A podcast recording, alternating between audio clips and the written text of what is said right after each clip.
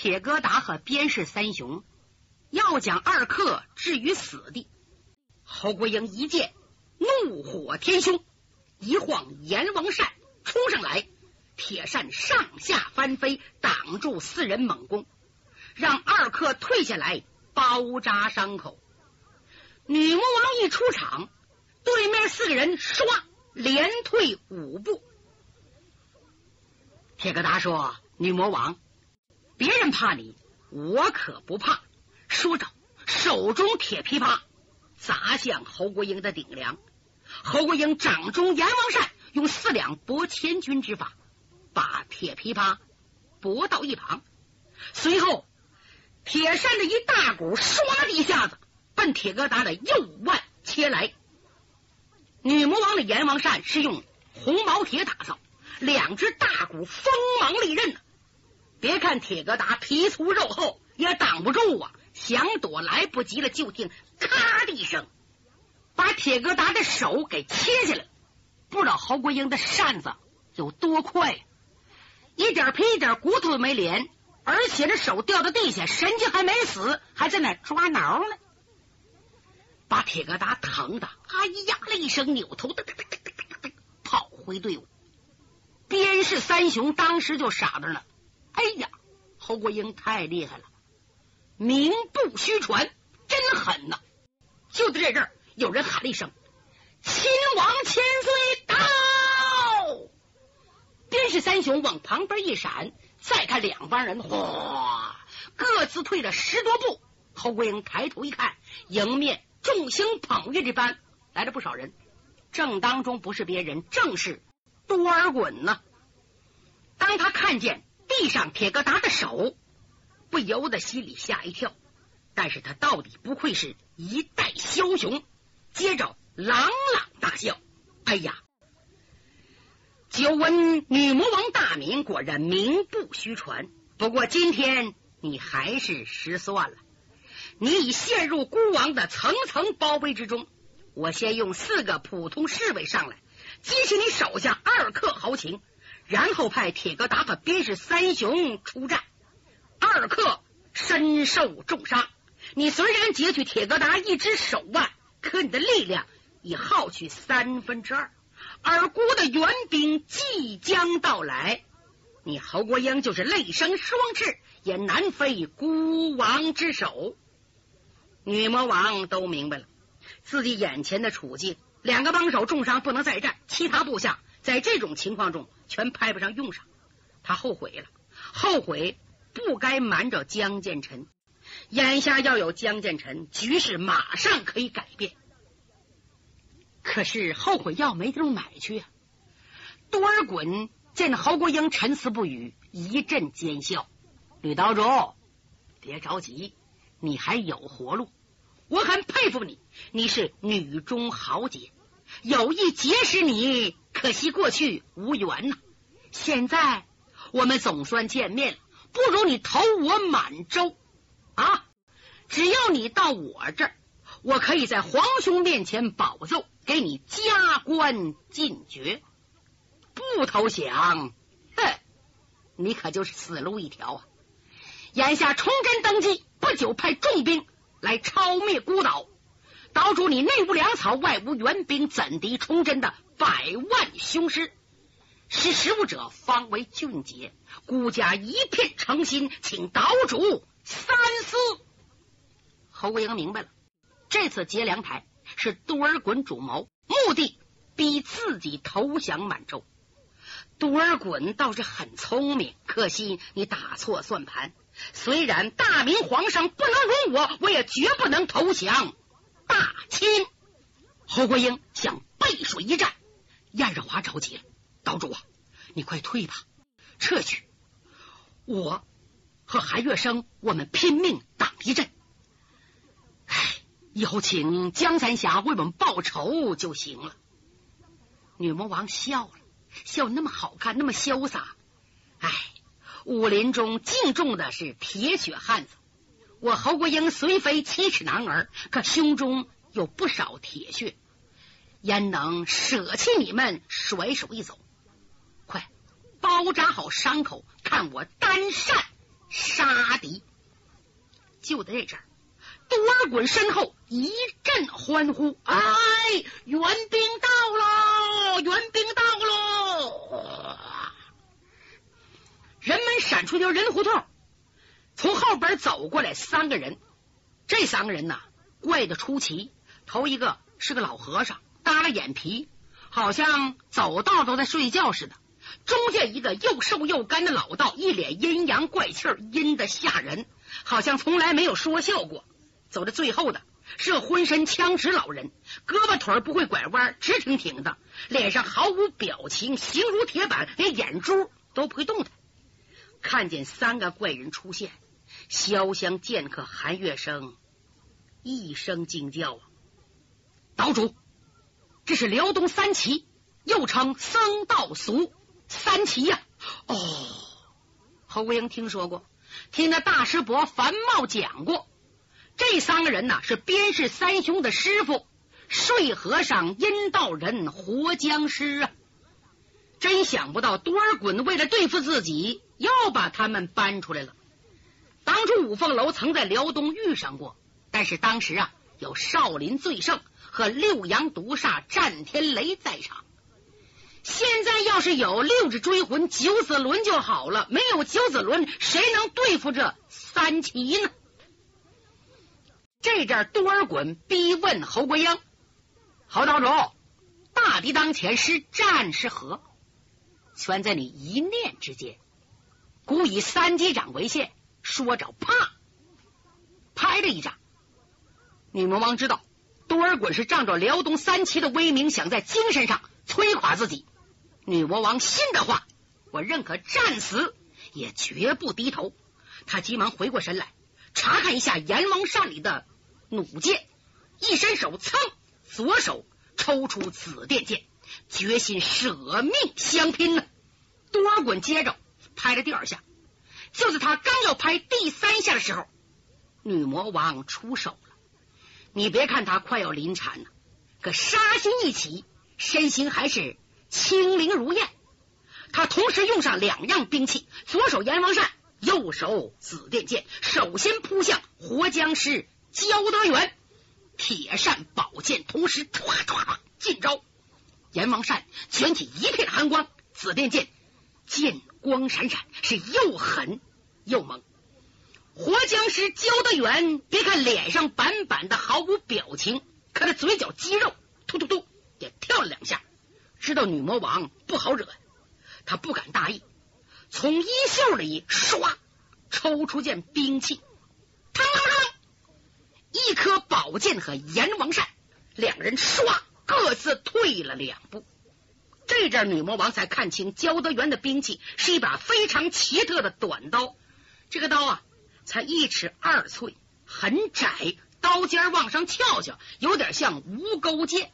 嗯，侯国英一愣啊，自己一把宝扇，一口宝剑，愣没有削断他的刀，说明他也是宝刃。哎呀，这可糟喽！大批粮食等着运走，两个帮手受伤，自己和活僵尸拼了一招，被震动胎气，现在腹部有些疼痛。敌人方面的硬手僧道俗三个人，只怕自己一个也对付不了啊！何况他手下还有数十名猛将，众多兵勇，怎么办？舍死硬拼，自己手下人就得尽丧敌手。扔了粮食，带部下逃走。现在多尔衮严密控制封锁，能不能走得了呢？是退是进，难下决心。这阵活僵尸焦德元进招了，女魔王左手剑，右手扇，使出浑身解数，和活僵尸交手也难以取胜。三十招一过，汗水淋淋，腹部。疼痛越来越激烈，使得功力大为减弱呀！潇湘剑客韩月生看见了，不好，岛主要生孩子，还这么拼命，这还行了？哎呀，喝出去吧！他的右胳膊伤了，把剑交到左手，噌就上去了。岛主，你快退下！接着宝剑逼向活僵尸，阴道人。看见了，往前一纵身来对付韩月生。他左手一颗韩月生的腕子，右手一个翻天印，正打在韩月生的左肋。韩月生被打的口吐血，栽倒在地，奄奄一息。女魔王可急坏了，阴阳扇唰唰打出三支利弩，射向阴道人，并且高喊：“燕日华，快救人！”阴道人躲过利弩，抬腿一脚去踢侯国英的肚腹。活僵尸从后面偷袭，侯国英吓坏了。是啊，他担心伤了胎根。就在这万分危险时刻，江建成和蓉儿来了。蓉儿一看女主人被两人给缠住了，大喊一声：“岛主，三爷救你来喽！”话音未落，江建成已经来到当场，唰唰唰，双掌分开。阴道人和活僵尸，僧道俗三奇一见来人身法，大吃一惊。嗯，这谁呀？这么快！再看女魔王侯国英早已花容惨淡，一头倒在江建成的怀里。江建成赶紧把他擒住，从怀里掏出一粒药，交给燕日华，叫他快救要断气的韩月生。随后把嘴凑到女魔王侯国英的耳边。悄悄的说：“怎么样，国英伤着没有？我给你找回面子，你看着啊，叫蓉儿守你会儿。”声音是那么温柔，那么体贴，充满了甜甜蜜。说完，他轻轻的还拍拍他的肩膀。自从女魔王用霸王硬上弓的办法和江建成结为了夫妻，江建成始终对他没有好颜色，更别说甜言蜜语了。如今他历尽垂危之际，江建成不仅赶走了死神，还给他温暖，一股无形的力量注入他的身体。女魔王一咬银牙，站了起来：“建成呐，你来的太是时候了，你可小心了。”嗯，江建成向前迈了两步。阴道人说：“嗯，无量天尊，看施主身手，想必是先天无极派的。”江建成了，不错，弥陀佛。睡和尚把眼睛也睁开了，双手合十。江施主，你要护庇这杀人女魔王吗？对，不错。活僵尸向前走了两步，姓江的，你别逼人太甚，我们弟兄可不买你的账。江建成笑了，笑得。温文儒雅，笑得潇洒大方。你说什么？我逼你们了吗？笑话！我要你们三人买账了吗？笑话！你们三个人认贼作父，保了多少滚，来逼一个快要临产的妇人，你真是恬不知耻！侯国英见江建成大骂辽东三旗，高兴的流出眼泪。哦。给我把面子找回来了！这是焦德元狠狠的说：“姓江的，你到底想干什么？”江建成说：“我想杀人。你想杀谁？你们三个！哼，岂有此理！大哥、二哥，宰了这个狂小子！”话音未落，焦德元进招了。阴道人一反手，抽出背上长剑，剑走轻灵，唰！剑尖七朵剑花配合焦德元刺向江建成，江建成还是用移形换位身法穿行在一刀一剑的笼罩之中，光躲闪不还手。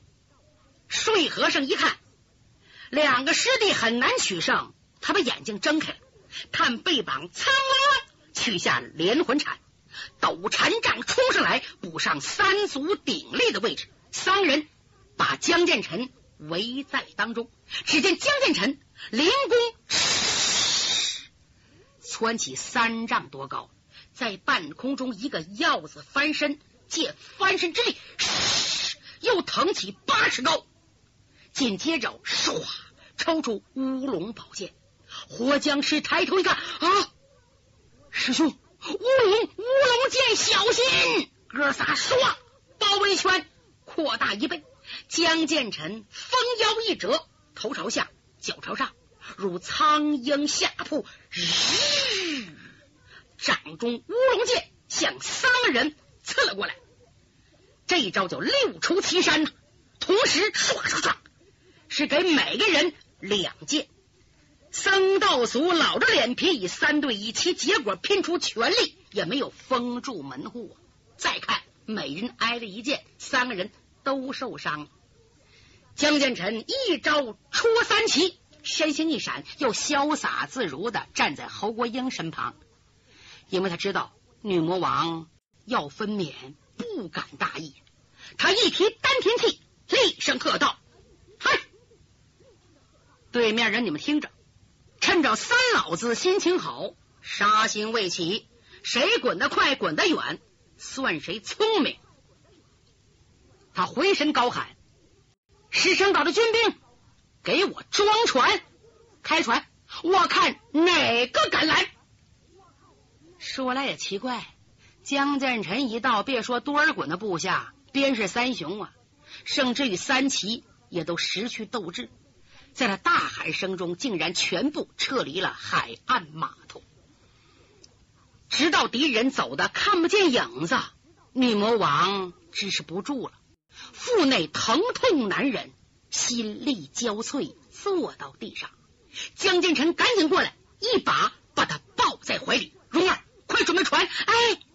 水手拼足力气将船划到岸边，让江建成抱着侯国英上了船，然后小船哗往回去。女魔王疼的面无人色，几次昏厥。江建成知道孩子要降生了，急得了不得，不知道怎么办好。他想求救蓉儿，可怜蓉儿也是个黄花姑娘，没经过呀，只好抱住女魔王下了船，往他卧室跑。江建臣急得了不得呀！快呀，快呀！哪知道还没等他来到卧室，就听议事厅里一阵喧哗，紧跟着走出三个人，拦住江建臣。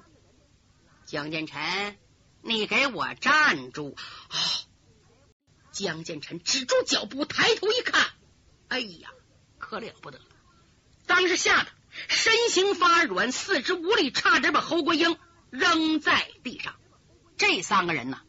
江建成是最害怕的。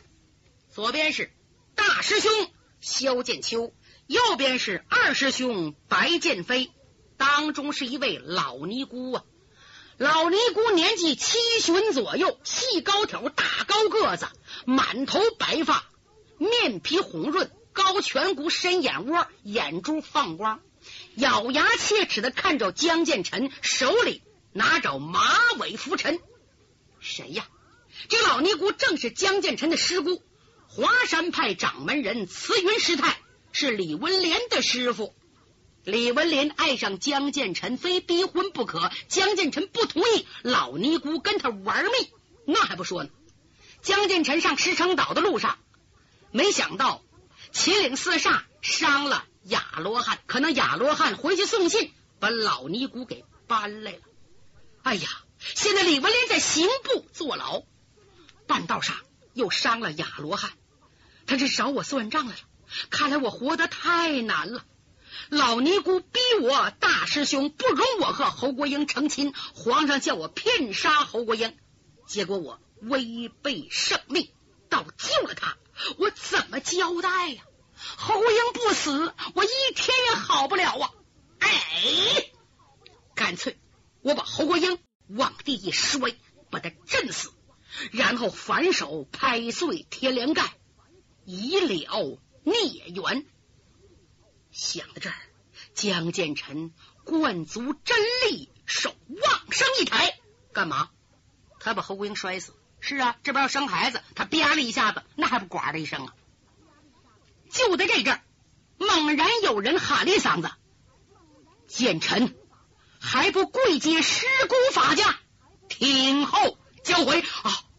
说话的是他二师兄白剑飞。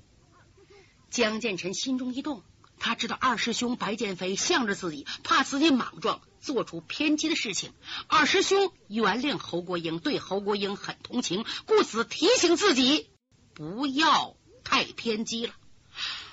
哎呀天哪，我怎么活呀？他万般无奈，转过身去，把女魔王交给蓉儿。蓉儿啊，快把他送到屋里去。哎，蓉儿接过侯国英，转身奔卧室。江建成转过身来，走在老尼近前，扑通跪下了。再看慈云深泥，面沉似水，紧咬牙关，恨死江建成了。白剑飞给打和，哎，师姑啊，建臣给你老磕头呢。哼，我可没有这么大的面子，他的这个头还不是你叫他磕的。哎哎不不不，他也尊敬您。白剑飞信的话，这是越老越不讨人喜欢，怪不得古人云：“老而不死，足为贼。”心里不高兴，还得陪着笑脸儿。师姑，您大驾到了，我看呐，还是到厅上休息一会儿吧。老尼姑火了，张口就骂：“我说二小子，你可真没骨气！”被人家砍了一条胳膊，嘿嘿，你还挺高兴，竟能既往不咎。我可没那么宽宏大量。我来石城岛，我要问问侯国英，叫他还我个公道。江建成一听就火了，对这件事，他比谁都清楚，这纯粹是误会。他想问一问华山神尼的管事，为什么拦住我？不让我往东去石城，不错。快刀雅阎罗是受了重伤，但是秦岭四煞伤得更重。四个人中就有三个被雅阎罗快刀砍伤，至今还躺在床上。你老身，你又怎么还侯国英一个公道呢？就因为他怕掌门师兄怪罪，没敢说话呀。这阵岛上的军兵大小头目都往这跑啊。想看看慈云神尼、展翅金雕和追云苍鹰，因为这三个人呢名头太大了，出去站岗巡逻放哨的都来了，一睹风采。哪知道老尼姑蛮横不讲理的几句话，把这伙人都惹急了。呀呵，找我们岛主打仗来了，都不高兴，一个个愤愤不平。就在这阵儿，有人跑到里边给秦岭四煞送信。秦岭四煞弟兄真不含糊。由白虎、前朱雀、侯玄武三煞由病床爬起来，倒兵搀扶，大煞左青龙跟着来到神尼面前。左青龙抱拳拱手：“晚辈参拜老前辈，我叫左青龙。呃，偷袭郭天柱之事是我们弟兄莽撞所致，与我们岛主侯国英毫无牵连，该打什么罪？”老前辈发话下来，我们秦岭四煞接着好了。华山神尼把眼皮一翻，哼，你们不是徐豹子的四个徒弟吗？你们不配跟我说话，给我滚！我没工夫和你们啰嗦，我找的是罪魁祸首侯国英，叫他快给我出来，叫他见我。秦岭四煞也是江湖上横行多年的人物。无故叫老尼姑羞臊一顿，再压不住无火。哎，老前辈，冤有头债有主，伤郭天柱的是我们四个，天塌下来由我顶着。大煞话还没说完，受伤四个人推开自己的兵丁，唰的一声抽出了紫藤棒来。当时列成四方棒阵，决心一拼呢。白剑飞刚想劝解。哪知道华山深泥气急了，反笑了。哎呀，哎呀，如今可真是啊，皇历颠倒过来了。凭你纵横武林半个甲子，一向无人敢违背我的意愿，更没有一个人敢打我华山派的主意。别说我华山派出去的人，就是从我华山出去的一条狗。要是哪个不开眼的碰掉了一根狗毛，得赔我千斤骆驼绒。哼，我也不见得愿意。如今你们竟敢偷偷下手，伤了我驾前的管事，还敢口出不逊，我叫你们知道知道我的厉害，再找侯国英问罪。说着，老尼姑举起马尾拂尘，要下杀手。